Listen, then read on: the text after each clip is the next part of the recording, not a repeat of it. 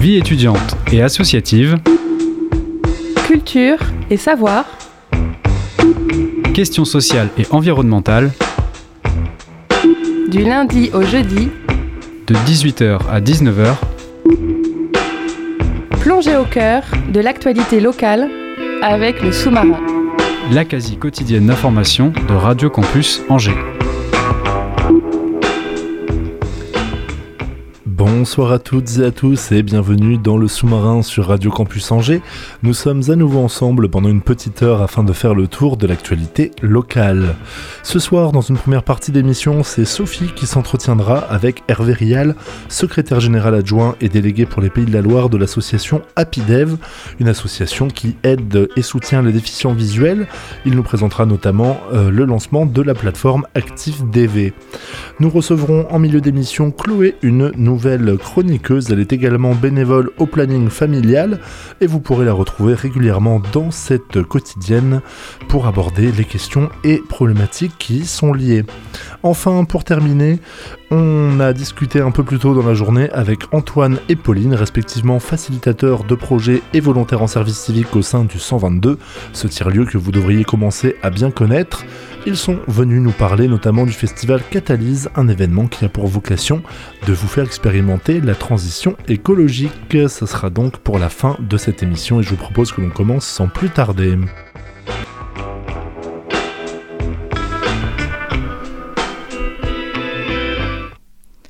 En ce début d'émission, nous abordons donc la question de l'emploi pour les déficients visuels avec Hervé Rial à l'occasion du lancement du site ActiveDV.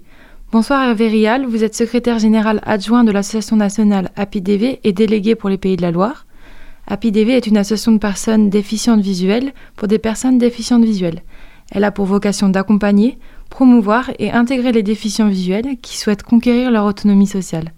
APIDV mène des actions de sensibilisation et a trois missions clés qui sont l'aide à l'accès aux études, à la culture et à l'emploi. Avant de parler un peu plus de la problématique de l'emploi, je souhaiterais aborder la question de la perception en tant que déficient visuel. Lorsqu'on a une déficience visuelle, j'imagine qu'on a une prise de conscience différente du monde qui nous entoure. Est-ce qu'il y a des choses auxquelles vous pensez être plus attentif qu'une personne qui n'a pas ces déficiences visuelles? Bah, Si vous voulez, ça dépend beaucoup de la déficience visuelle. Vous avez beaucoup de malvoyants qui, eux, ont une perception normale, mais quelquefois euh, un, petit peu, un petit peu bizarre, parce qu'ils voient euh, euh, les choses quand elles sont tout près, très souvent, et donc c'est pas toujours bien perçu par les autres. Et vous avez les non-voyants tardifs qui, eux, continuent à avoir des perceptions visuelles mais qu'ils ne peuvent plus utiliser. Et puis vous avez comme moi les non-voyants de naissance qui essaient de, de, de travailler beaucoup plus sur les quatre autres sens et notamment sur le toucher qu'on développe beaucoup plus. Et oui, autrement dit, la, perception visuelle est, la perception est très différente. Le cerveau des déficients visuels ne ressemble pas aux autres parce que euh, le toucher est surtout très exacerbé par rapport euh, aux autres personnes qui ne ressentent rien quand elles touchent des petits points, alors que nous, euh, quand on lit en braille très vite, on ressent tout, etc. etc. Ça s'appelle la plasticité du cerveau, et nous, on a un, hémisphère visuel, si vous voulez, qui a laissé place à, à d'autres sensations. Donc on fonctionne un petit peu différemment. Donc il y a vraiment toute une plasticité qui est euh, développée par rapport à... C'est-à-dire que chez, un enfant déficient visuel, il faut développer effectivement euh, le toucher pour qu'il puisse lire le braille, et même chez un adulte qui apprend le braille tardivement. Il faut développer aussi euh, l'utilisation de l'ouïe, mais aussi de l'odorat. L'odorat, elle va aider à repérer euh, un magasin, elle va aider à repérer euh, quelque chose. Hein, euh, vous voyez, pour venir dans, dans les studios de, de Radio Campus, j'ai exploré les rues des alentours que je connais pas très bien et j'étais plus hésitant dans des rues que je connais pas que tout le début du trajet où je connaissais très bien. donc voilà, j'ai repéré qu'il y avait un arrêt de bus, j'ai repéré l'entrée de la rue Merlet de la Boulet où il y a un tas de, de plots, de barrières, de machins pour empêcher les étudiants de stationner, voilà, ça c'est évident.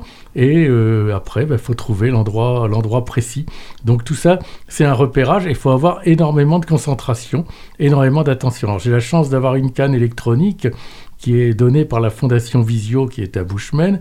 Et cette canne électronique permet quand même de, de, de, vibrer, si vous voulez, quand vous approchez des obstacles, ce qui quand même euh, permet de se prendre un petit peu moins de tôle et de nions. Voilà. Parce que dans la ville, euh, aujourd'hui, il y a énormément de, de choses qui ne devraient pas être là, euh, des vélos, des trottinettes, des, machins, des, des, poubelles, en fait, toutes sortes de choses. C'est-à-dire que le trottoir n'est plus quelque chose de rectiligne, malheureusement. Mais on n'est pas là pour parler de ça, on pourrait en faire un roman. C'était pour un peu introduire le propos. À présent, j'aimerais revenir un peu sur euh, l'association HappyDV. Euh, c'est une association qui met l'accent sur euh, l'autonomie sociale, notamment par la pratique d'un métier. On estime que 50% des personnes à déficience visuelle sont au chômage. À quelles difficultés sont confrontées les personnes à déficience visuelle dans leur recherche professionnelle? Oh, À 36 difficultés. D'abord, les préjugés, euh, le fait que les gens connaissent peu la déficience visuelle, qu'aujourd'hui on vous parle du handicap, de la situation de handicap, enfin tout un langage euh, très bizarre, euh, alors qu'avant on vous disait vous êtes aveugle, c'était beaucoup plus simple. Aujourd'hui vous êtes, vous êtes en situation de machin, et alors ben, on va tout mélanger.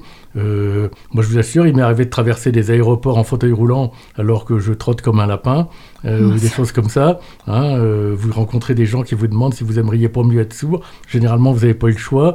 Autrement dit, il y a déjà ces préjugés qui nous collent à la peau, qui existent. C'est la première chose, d'où un travail de sensibilisation dans tous les milieux, milieu scolaire, l'entreprise, etc. Après, il y a les déficients visuels eux-mêmes qui parfois euh, sont réticents à travailler euh, de par un système d'allocation qui est assez avantageux, puis de par aussi la difficulté de, de, s'imposer dans l'entreprise. C'est-à-dire qu'autrefois, vous aviez des métiers un petit peu réservés, notamment autrefois la musique, et puis après, il y a eu le standard téléphonique. Tous ces métiers-là ont disparu, pratiquement, et maintenant, les déficients visuels doivent s'insérer dans une société du numérique où ils peuvent s'insérer à condition euh, euh, qu'on leur en donne les moyens, qu'ils aient une bonne formation et qu'ils aient euh, une certaine aisance dans les déplacements, une certaine aisance dans l'utilisation de l'informatique et dans l'utilisation des outils qui leur sont donnés au point de vue informatique, du braille, et de la synthèse vocale, puisque aujourd'hui la synthèse vocale est très très développée quand même par rapport à autrefois. Et euh, est-ce que vous pourriez partager un peu votre, euh, votre expérience à vous, votre parcours professionnel? Ben Moi, j'ai fait des études de droit à une époque euh, très ancienne où je prenais mes notes avec une tablette braille, un engin un peu préhistorique maintenant, que les moins de 20 ans ne peuvent pas connaître et pratiquement même les moins de 40 ans. Et après, j'ai eu la chance d'être recruté comme assistant à la faculté de droit d'Angers et après, j'ai passé une thèse, j'ai passé l'agrégation et j'ai travaillé comme, euh, pendant 25 ans comme professeur. Je me suis notamment occupé des premières années de droit, mais pas uniquement. Et j'ai pris ma retraite euh, en 2017. Je suis maintenant professeur émérite. C'est-à-dire que je fais encore de la recherche, mais je n'enseigne plus qu'à l'université du temps libre, ce qui est déjà très intéressant pour euh, les personnes les personnes relativement moins jeunes, et ça m'a complètement changé de public, mais c'est très, enthousiasmant aussi. Donc moi j'ai une carrière d'enseignement, donc une carrière de communication, mais je considère que j'ai eu beaucoup de chance. Et euh, vous avez mentionné euh, tout à l'heure donc des outils de compensation qui permettent de nombreuses choses, mais l'accessibilité à l'emploi, elle reste complexe, notamment parce que certains outils numériques ne sont pas adaptés aux dits euh, outils de, de compensation. Bah, vous savez, pour descendre à votre studio, il y a trois marches. Donc un handicapé moteur aurait du mal à descendre, il faudrait peut-être l'aider un peu, il y a peut-être un plan incliné, j'en sais rien. Pour moi, les marches, c'est pas un obstacle. Par contre, l'obstacle, ça va être le site internet inaccessible. Hein, et justement, en ce moment, on est en train de se battre au sujet de Pronote, qui est euh, très emblématique puisque c'est un site qui est utilisé, enfin un logiciel qui est utilisé par tous les professeurs, les parents et les élèves et qui n'est absolument pas accessible aux déficients visuels. Ça fait partie des choses absolument scandaleuses. Mais il y en a d'autres, alors que l'obligation d'accessibilité des sites, elle existe depuis 2005, mais elle n'est pas véritablement sanctionnée. C'est-à-dire qu'on sanctionne beaucoup moins euh, l'accessibilité des sites internet et des logiciels qui est, beaucoup, qui est aussi importante pour nous que l'accessibilité physique pour les, pour les handicapés moteurs. Je veux dire, le, le, site inaccessible, le truc graphique, c'est euh, notre escalier à nous, en gros. Hein. c'est exactement pareil. Et ça, euh, les gens n'en ont pas toujours conscience. Et c'est un véritable problème. Et donc, il faut se battre, évidemment, pour l'accessibilité numérique, parce que sans accessibilité numérique, il n'y a pas d'emploi. Euh, facile. Et donc, ben, euh, il faut absolument qu'on puisse. Bon, je vous donner un exemple. C'était Légifrance. Le nouveau site de Légifrance, qui est le site du journal officiel, était accessible mais perfectible. Ils nous ont écoutés. On a eu trois heures de formation avec des gens du ministère et du secrétariat général du gouvernement. On était une douzaine de juristes non-voyants. Et depuis, bah, ils ont fait des modifications parce qu'ils ont vraiment aimé travailler avec nous. On a été très coopérants et ça s'est très bien passé. Comme quoi, tout peut, tout peut s'arranger avec une concertation et à condition que les gens acceptent de se mettre autour d'une table, même si là c'était en visio, mais ça fait rien, euh, et de discuter qu'est-ce qui va, qu'est-ce qui va pas, quelles sont vos difficultés, etc. etc. Et là, on a, on a un exemple d'un site qui en un an a été bien amélioré dans son ergonomie grâce à nous. Et cette ergonomie nouvelle, tout le monde en profite. C'est-à-dire qu'il y a des choses qui étaient difficiles d'accès et maintenant euh, tout le monde en profite. Comme quoi, ce qui profite aux déficients visuels profite aussi aux autres parce que les concepteurs de sites parfois ne vont pas penser aux usagers et euh, ne vont pas assez prendre en compte l'usager. Donc on se retrouve euh, du jour au lendemain avec une nouvelle montagne qu'on n'arrive pas à gravir, quoi, en gros. Effectivement, c'est une belle avancée que ce site ait été mise en place, enfin qu'il y ait eu une adaptation de ce site. Et euh, justement, par rapport à ce qui s'est passé, j'aimerais parler un peu de ce qui s'est passé jeudi dernier. Donc vous avez inauguré le site ActiveDV et ce site euh, est adapté justement et il a pour vocation d'être un site de référence pour l'emploi des personnes aveugles ou malvoyantes.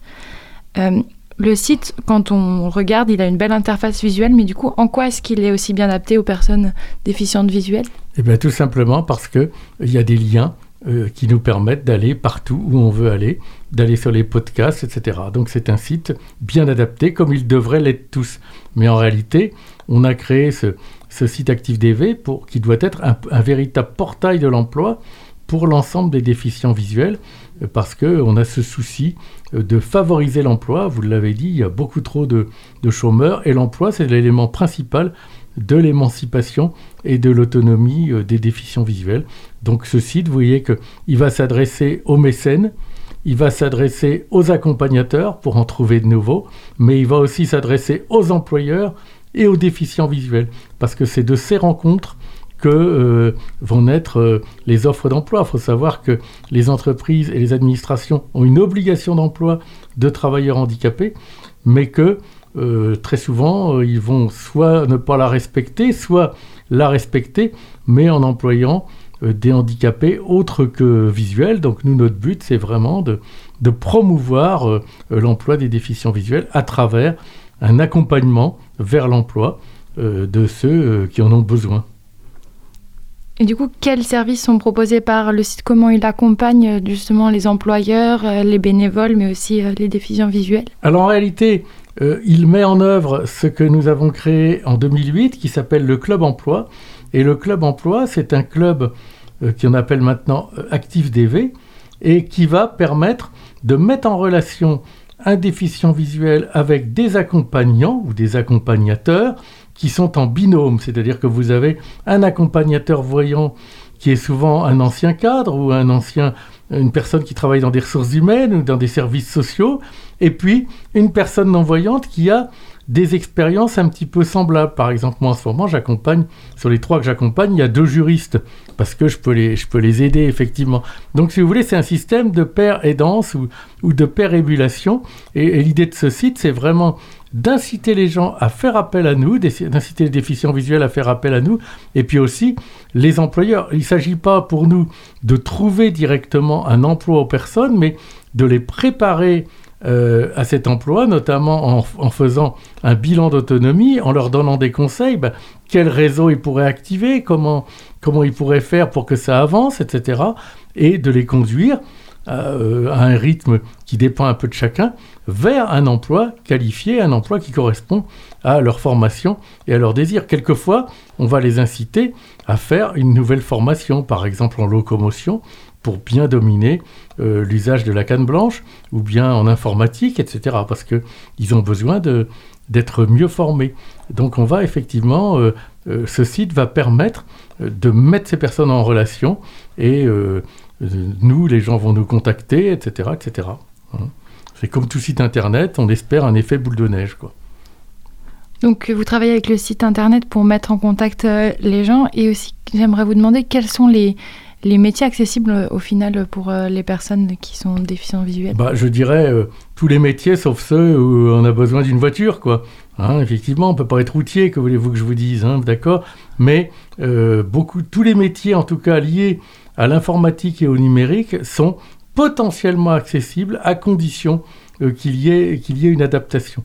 C'est-à-dire que l'informatique et le numérique ne doivent jamais être un obstacle. Par contre, effectivement, on ne va pas demander d'être chauffeur de bus à Irigo, vous voyez, on n'a pas, pas demandé ou ambulancier, d'accord Il hein, faut quand même, quand même être réaliste, on ne peut pas tout faire, mais euh, il y a des tas de possibilités. Euh, dans beaucoup de domaines auxquels on doit réfléchir au cas par cas en fonction des, des personnes qui nous sont envoyées. Par exemple, aujourd'hui, vous avez des chargés de clientèle. Bah, qu'est-ce que peut faire un chargé de clientèle déficient visuel? Il peut faire des tas de choses. On peut faire des tas de choses. Vous n'allez pas vous apercevoir si au bout du fil, quand vous appelez euh, votre banque ou votre assurance, vous allez tomber sur un déficient visuel ou sur quelqu'un qui voit. C'est pas le problème. Donc euh, tout ça. Et puis il y a des tas de métiers de communication. Il y a des gens qui sont qui vont être développeurs informatiques, donc qui vont être sur les réseaux, sur les systèmes, etc. Et euh, il y, a des tas de, de, potentialités, sans compter bien sûr les enseignants, tous les métiers liés à la communication, la radio. Il y a plusieurs journalistes déficients visuels, notamment à Radio France, même aveugles. Donc vous voyez, il y, a, plein de métiers qui sont possibles. Le tout, c'est la confiance. La confiance que le déficient visuel, si vous voulez, ait envie de travailler et, euh, pas peur, et puis que l'employeur eh bien, accepte de jouer le jeu. C'est ce qui s'est dit jeudi dernier lorsqu'on a réuni toutes ces personnes autour de la création de ce site APDV au centre des congrès Jean Monnier, il y a euh, une espèce de, confiance qui doit s'instaurer. On a quand même eu des témoignages d'employeurs qui étaient, qui étaient particulièrement intéressants, y compris dans des grands groupes, puisqu'on avait ENJ et euh, GRDF quand même, donc euh, deux groupes particulièrement importants. Merci. Et quels sont les enjeux à prendre en compte euh, donc, lorsqu'on travaille avec une personne à déficience visuelle? Il y a des bah, Les enjeux à prendre en compte, c'est que normalement, une fois qu'elle connaît les lieux et le travail, euh, il faut lui faire la même confiance qu'à un autre collègue, peut-être peut une répartition des tâches qui peut être un petit peu différente. Hein. Une personne déficiente visuelle va pas être forcément à l'aise pour faire euh, du classement ou des tas de photocopies, etc. Par contre, elle peut euh, faire des rapports, etc. Et puis, et puis, il faut lui faire connaître les lieux pour qu'elle ne soit pas perdue dans l'entreprise et qu'elle ne soit pas dépendante des autres. Hein. Ça, c'est extrêmement important. Donc, je crois que les enjeux, ils sont là. Et euh, effectivement, il y a un accompagnement, mais pour les, pour les collègues, ça ne doit pas être une charge supplémentaire. Il faut surtout pas qu'ils se disent Oh là là, il y a un aveugle qui vient travailler là. D'une part, il va être grincheux, d'autre part, il va rien foutre. Non, euh, euh, la personne qui, vient, qui va travailler là, elle va faire le boulot comme un autre. Hein. Donc les enjeux, les enjeux, ils sont quand même là. Et nous, on est là pour le rappeler. Dans le cadre de, de, nos accompagnements, il est évident que la personne doit prendre sa part de travail une fois, une fois qu'elle est engagée, bien sûr. Et vous nous avez dit donc que vous accompagnez euh, deux juristes. Comment ça se passe? Donc c'est des comment euh, c'est aussi. En fait, nous avons des rencontres alors qui depuis le Covid sont très souvent téléphoniques. Avant, on essayait de les faire sur le site, c'est-à-dire sur notre local à Angers qui est rue Eblé. Mais maintenant, euh, on les fait beaucoup par téléphone, mais on essaie quand même de les rencontrer de temps en temps. Donc on fait une réunion une fois tous les trois semaines ou tous les mois euh, avec eux, les deux accompagnateurs et nous, pendant une heure, une heure un quart, et lui, pardon, pendant une heure, une heure un quart, et on voit ce qu'il a fait, ce que, comment sa candidature évolue, comment il a fait évoluer son CV, ses lettres de motivation, comment est-ce que euh, il se débrouille, euh, comment est-ce qu'il a avancé dans son projet, et on lui donne des, des conseils pour la fois suivante qui, qu'il doit essayer de mettre en œuvre, et on, et voit s'il a avancé. Et grosso modo, si vous voulez, on a autour de 40% d'issues positives, sachant que généralement, plus les personnes sont diplômées, plus on a d'issues positives aujourd'hui. Mais 40% d'issues positives, c'est pas si mal par rapport euh, au public que l'on reçoit, qui est souvent au départ euh, assez loin de, de l'emploi. Et surtout, il faut bien penser qu'aujourd'hui, vous avez beaucoup de personnes qui perdent la vue à 35 ans, 40 ans, 50 ans, etc. Les reclasser dans leur entreprise, ce n'est pas toujours simple. On a un bel exemple qui a été cité la semaine dernière d'un commercial reclassé dans son entreprise, mais ça reste assez rare et beaucoup, si vous voulez, ont beaucoup de mal à se reclasser, surtout s'ils habitent dans des zones un peu éloignées des grandes villes. Nous, on en avait l'année dernière dans la région de Vier, de la Fontaine, par là où il y a quand même euh, pas des grandes, grandes facilités de transport. Et là, par contre, on est, on est dans des cas euh, un peu plus lourds où l'issue positive euh, va être plus difficile à obtenir que, que chez un jeune qui, est, qui, est, né aveugle ou qui est devenu aveugle ou chez une personne très diplômée. Le reclassement, c'est très compliqué. Or, aujourd'hui, il y a beaucoup de, de, de ces cités qui viennent euh, à 40, à 50 ans, et c'est pas fini parce que tous les gens qui passent énormément de temps sur les écrans, il est bien à craindre qu'ils vont avoir, euh, s'ils ont déjà une fragilité oculaire, qu'ils vont avoir des baisses de vue euh, beaucoup plus importantes, et, je crois qu'on n'a pas fini d'avoir des gens à, à reclasser. Et c'est un défi, bien sûr. Eh ben, merci beaucoup Hervé Rial d'être venu à la radio. Surtout, si les personnes veulent nous rencontrer, qu'ils aillent voir ce site APIDV, activedv.org ou APIDV, parce que c'est le site de l'association, ça les emmènera directement à ActiveDV. Et puis notre adresse à Angers, c'est 109 rue Eblé. Et notre téléphone, c'est 02 41 86 13 25 02 41 86 13 25. On a aussi bien sûr un mail, mais le téléphone, un répondeur qui prend les messages. Voilà. Merci, vous m'avez devancé. Eh ben, n'hésitez pas à aller voir le site ActiveDV et je vous souhaite une bonne soirée à tous.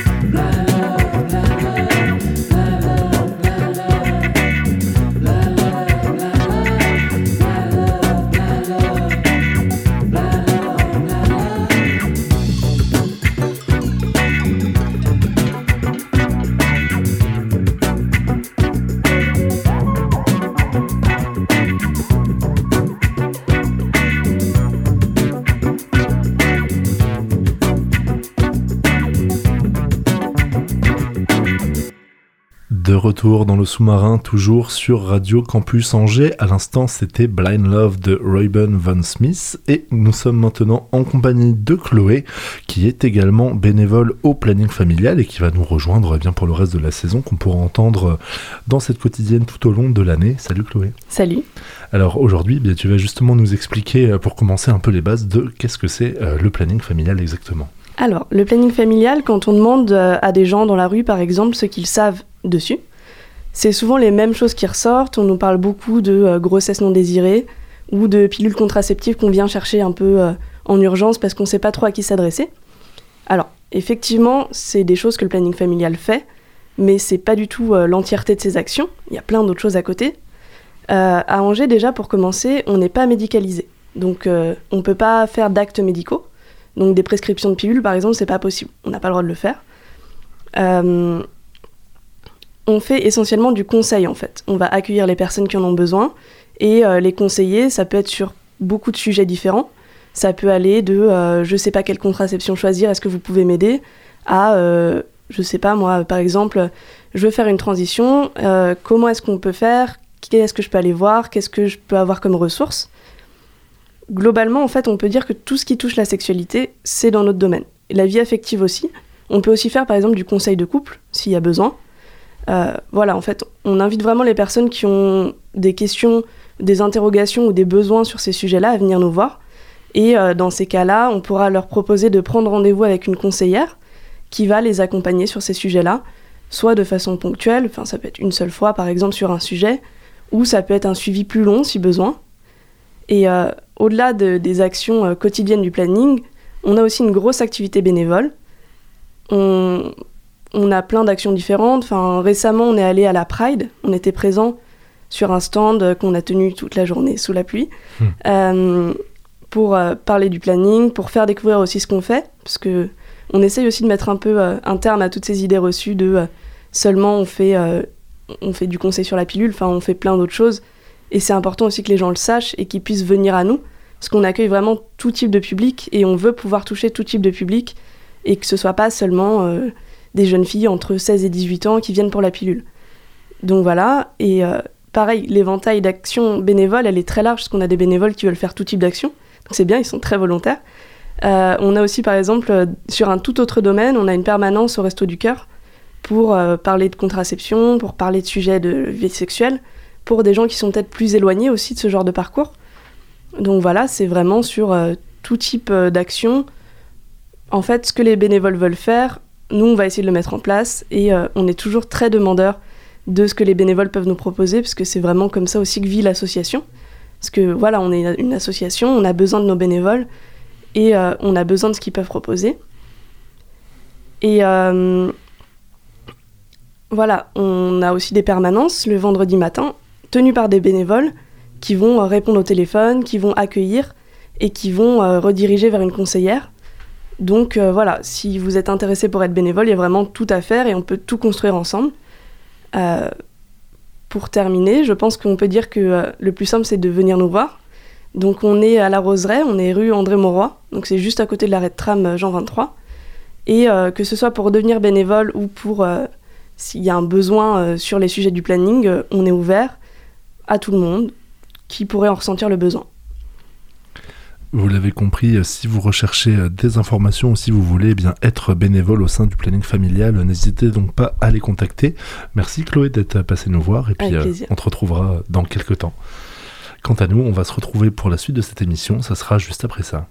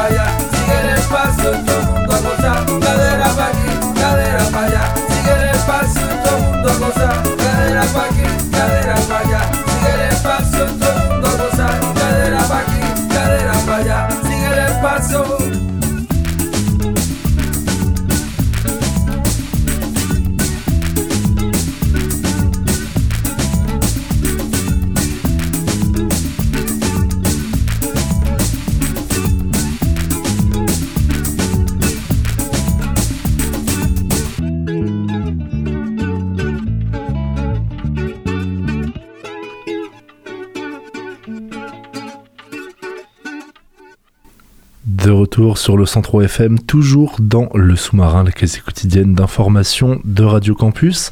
À l'instant, c'était Jaguar Sigele avec El Paso El Palmas. Et je vous propose qu'on enchaîne sans plus tarder avec une interview réalisée euh, cet après-midi en compagnie d'Antoine et Pauline du 122 à propos du festival Catalyse. Si nous avons déjà eu l'occasion dans cette quotidienne de vous présenter le 122, ce tiers-lieu culturel et citoyen géré par l'association PayPay, nous nous penchons ce soir plus précisément sur le festival Catalyse qui va s'y tenir la semaine prochaine du 4 au 7 novembre. Catalyse est un événement qui a pour vocation de faire expérimenter la transition écologique, et ce à travers des diffusions, des rencontres et différents ateliers organisés avec des structures partenaires. Pour en discuter, nous sommes avec Antoine, facilitateur de projet, et de Pauline, volontaire en service civique au sein du 122. Bonjour à tous les deux. Bonjour. Salut Thibaut. Alors pour commencer, est-ce que vous pouvez nous raconter un peu ce que, ce que vous faites dans l'équipe de ce tiers-lieu Antoine, toi, ça va faire bientôt euh, un an que tu y es actif. Ouais, exactement. Je suis arrivé en janvier sur une création de poste. On avait euh, pour ambition, le, le projet associatif avait pour ambition de se développer sur des thématiques sociétales. Et donc euh, aujourd'hui, j'ai le plaisir de pouvoir m'entourer de porteurs de projets et de belles âmes créatives avec qui euh, construire des choses euh, voilà, qui vont nourrir le, le tiers-lieu, le faire vivre et l'animer euh, au quotidien. Et toi, Pauline, en tant que volontaire civique, j'imagine que tu as dû arriver aux alentours de la rentrée pour, euh, pour la saison. Oui, c'est tout à fait ça. Je suis arrivée euh, à la mi-août, donc ça fait deux mois maintenant, et je suis là pour, euh, pour huit mois. Et donc je travaille avec Antoine notamment, et puis William, l'autre facilitateur du 122, sur bah, notamment tout ce qui est projet autour de la transition sociétale, écologique, les questions d'inclusivité.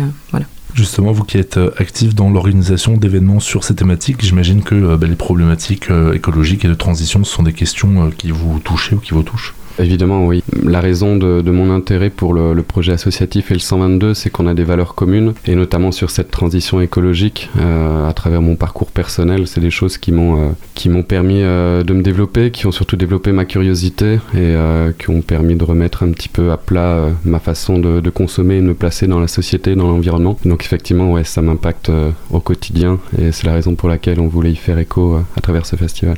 Et toi, Pauline? Ouais, moi c'est tout à fait pareil. euh, C'est mon engagement personnel qui m'a donné envie de, m'engager à titre aussi professionnel. Et ça a nourri vraiment justement ma motivation et puis mon intérêt pour tous ces sujets et tout ça. Et puis pouvoir porter ce genre de thématiques dans mon projet pro, ça cultive aussi mon intérêt personnel. Quoi. Les deux sont interreliés et se nourrissent mutuellement. Quoi. On a eu euh, dernièrement euh, différentes euh, choses autour de, des questions écologiques. On a eu une manifestation qui était menée par différentes organisations à l'échelle d'Angers. On a eu aussi les résultats de la consultation des assises de la transition écologique au niveau de la métropole. Est-ce que c'est des choses que vous avez un peu suivies ou que vous suivez finalement les, questions de transition, que ce soit plutôt côté collectif militant ou côté institution?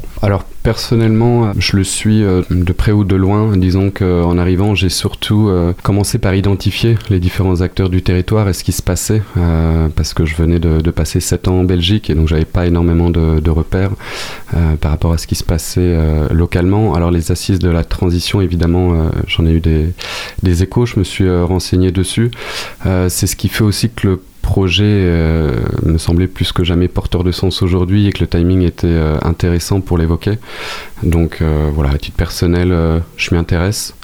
Euh, voilà, je n'ai pas forcément l'expertise pour euh, parler des résultats des assises de la mhm. transition, mais c'est plutôt sur un engagement euh, quotidien et les initiatives locales qui, qui me poussent et me motivent à m'impliquer dans ce sens. Ouais, ouais, bah, je suis tout à fait d'accord. Je trouve ça génial que ça puisse être porté aussi à l'échelle institutionnelle, ce genre de questions, et qu'en plus ça puisse impliquer les citoyens. Enfin, je trouve ça super intéressant, et puis ça donne encore plus. Euh, enfin, je trouve ça fait sens de travailler encore euh, à Angers, dans le milieu associatif, voilà, où on sent que c'est des questions qui concernent, euh, et puis voilà, qui sont portées à des échelles institutionnelles aussi, quoi. Donc vous, vous allez le, porter avec euh, une échelle plus, directe. Pour ça, vous êtes entouré d'un certain nombre de, partenaires. Comment est-ce que ça s'est fait euh, Est-ce que donc c'est vous qui êtes allé les démarcher? Est-ce que c'en est certains, certaines qui sont vers vous? Comment s'est lancé un peu ce regroupement de différentes structures? Alors il a fallu d'abord les inviter euh, pour une rencontre euh, au 122 pour euh, fédérer autour de notre projet associatif, expliquer un petit peu les, ambitions nouvelles qu'on avait par rapport à ces sujets de fond qu'on voulait traiter. en partant du postulat de base qu'on n'a pas l'expertise, mais qu'on doit justement s'entourer des acteurs, s'entourer des acteurs qui eux ont ces connaissances pour pouvoir partager cette connaissance. et ensuite, ça a été beaucoup de de mise en relation, beaucoup de, bouche à oreille. Euh, dès que je rencontrais une personne euh, porteuse de projet, elle me partageait son réseau et donc mutuellement euh, on s'apportait voilà, des, on nourrissait un petit peu le, la, base de données, si j'ai envie de dire, même si ça, ça, met un petit peu de distance là de parler d'un coup de base de données, c'était avant tout des rencontres humaines et, je crois que c'est comme ça qu'on a pu aboutir à des, partenariats euh, où chacun s'implique euh, pour la même cause. Et euh, voilà, ça s'est fait petit à petit, ça a été assez chronophage parce que j'ai été surpris et heureux de constater qu'il y avait beaucoup de gens qui s'impliquaient, beaucoup de structures qui étaient déjà actives sur cette thématique de la transition écologique. Et donc euh, voilà, ça s'est fait petit à petit par l'échange, euh, par le partage et euh, par la communication.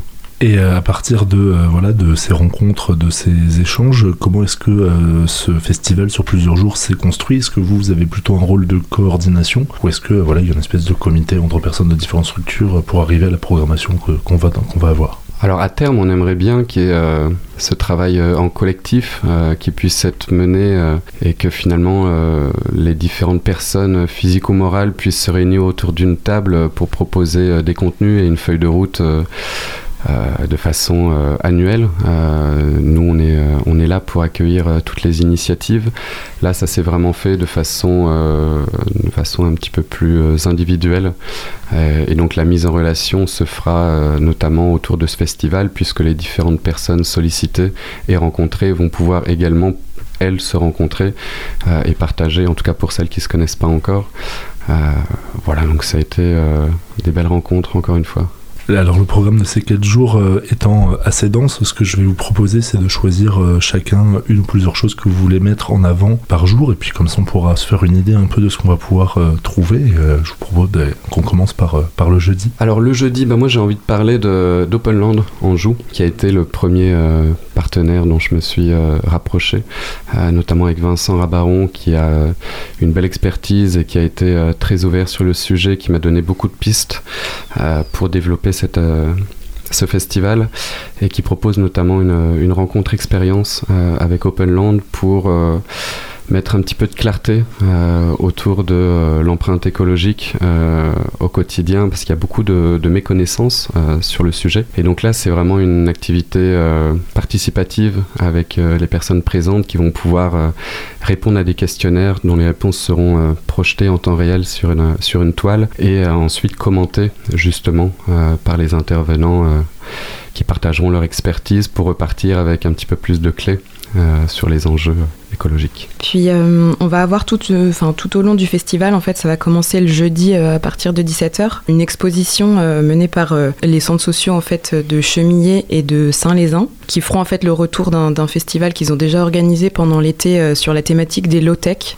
Donc ce sont des technologies les plus simples et durables possibles. Et donc ils vont faire une sorte de retour des créations qui ont été réalisées pendant ce festival-là et qui seront visibles et puis présentées en fait tout au long du festival Catalyse. Donc à partir du jeudi et puis il y aura un temps aussi de restitution où ils présenteront leurs travaux, euh, leur festival qui s'appelle l'Ouvre-boîte, et puis euh, et du coup ils pourront voilà, présenter en fait euh, les différents objets, outils qu'ils ont qu'ils ont développés pendant ce temps fort. Et du coup ce temps de restitution ce sera le samedi après-midi du coup à 16h. D'ailleurs l'idée c'était aussi c'était d'aller chercher des, structures, des, des, personnes qui ne soient pas que de l'hypercentre, mais de pouvoir un peu parler et de s'adresser à, l'échelle du, du, département ou de la région. oui complètement. D'ailleurs c'est une démarche qu'on a, quels que soient les projets qu'on veut porter, les thématiques qu'on souhaite porter. Je pense notamment là, ça me vient, je pense à Peggy de, Valorise et de son, sa marque euh, hors norme sur l'anti-gaspi, euh, dont les produits ont rejoint notre épicerie solidaire. Donc c'est vraiment une, une démarche de pouvoir euh, solliciter tous les acteurs au-delà d'Angers et de co-construire ensemble. Pour la suite, euh, bah, j'ai envie de faire un petit focus parce qu'on va avoir euh, deux projections, pour inaugurer aussi notre nouvel espace euh, de cinéma au 122, tout fraîchement équipé. Alors c'est William qui est référent sur la question du, du, cinéma. Je vais essayer d'être le plus juste possible parce que d'ailleurs je le salue, il est en vacances. il est voilà, il est redoutable sur les questions du cinéma et on a la chance d'avoir deux projections, celle de Philippe Rollin le, jeudi à la Racine et puis euh, Rupture de Arthur Gosset euh, vendredi 5 novembre à partir de, 20h. Alors c'est des ciné-débats, c'est-à-dire que ce sera suivi par des échanges avec les intervenants sélectionnés par les réalisateurs présents et puis voilà, on donne ensuite la parole aux personnes présentes pour échanger d'abord sur le film et puis sur l'écologie de façon générale voilà, par rapport aux choses qui auront pu faire écho durant la projection.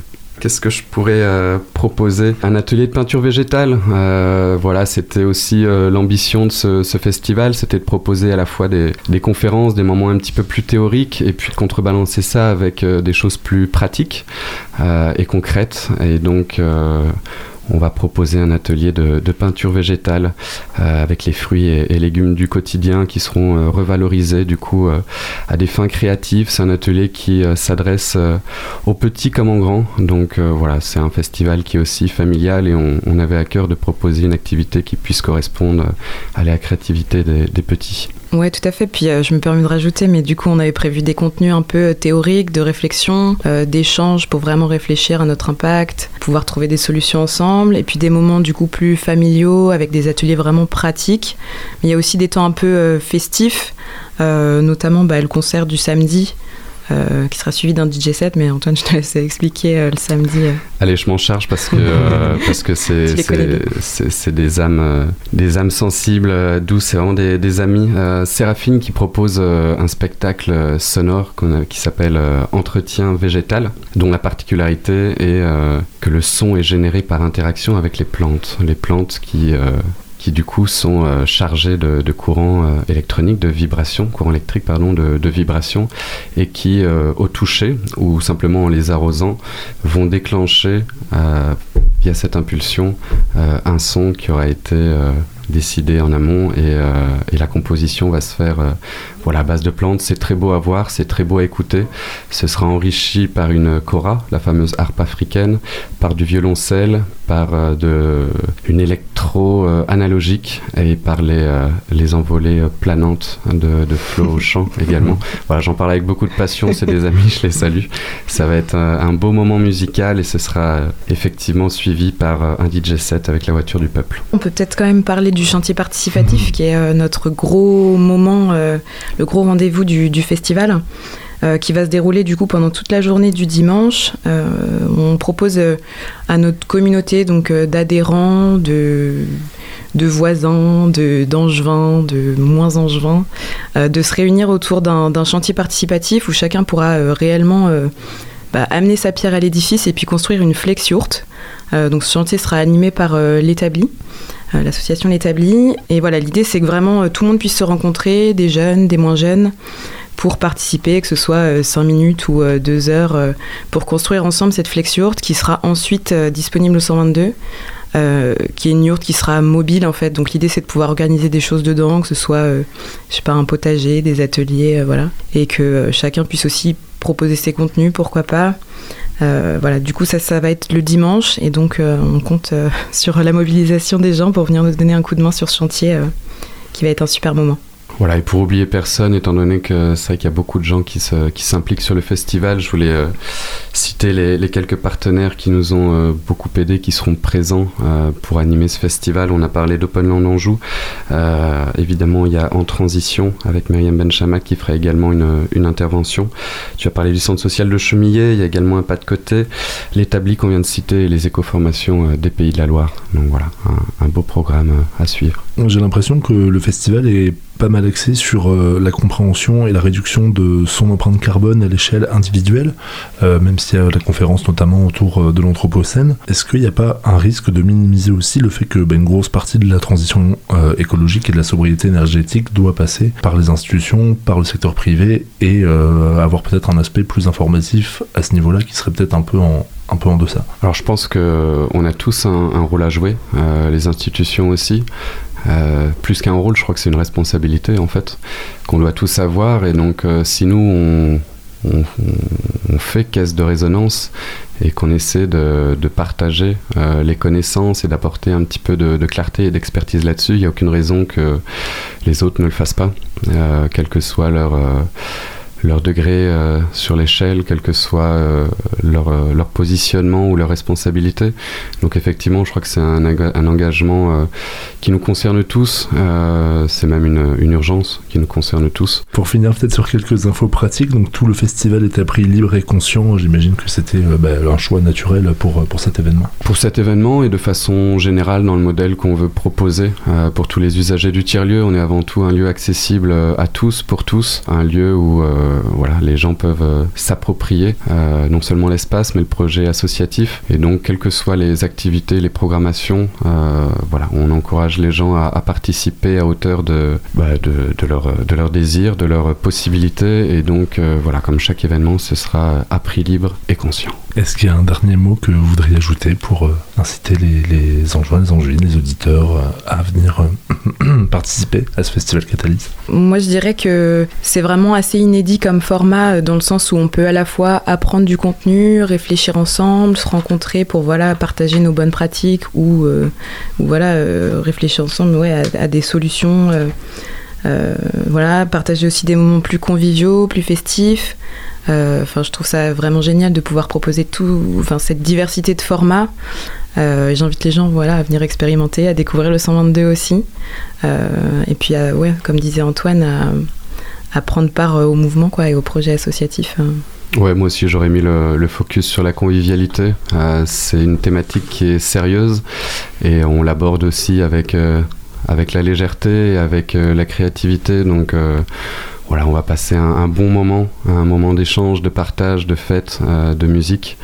Donc voilà, il y aura des contenus plus poussés, plus d'experts et puis euh, et puis il y aura des choses euh, ludiques, amusantes et plaisantes euh, pour tous, quels que soient vos âges et quelles que soient vos, vos opinions. Voilà.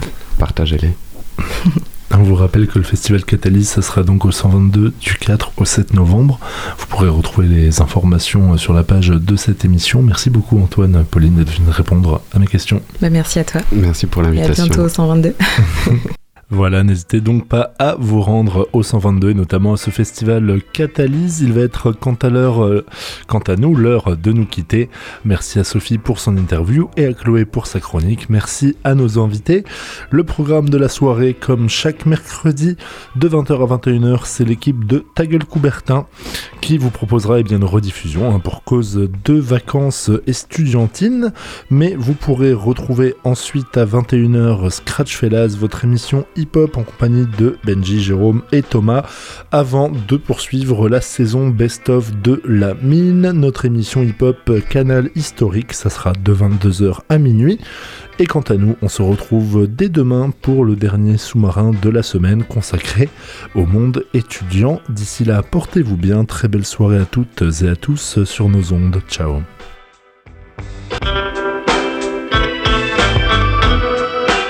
Retrouvez le podcast sur le www.radiocampusangers.com.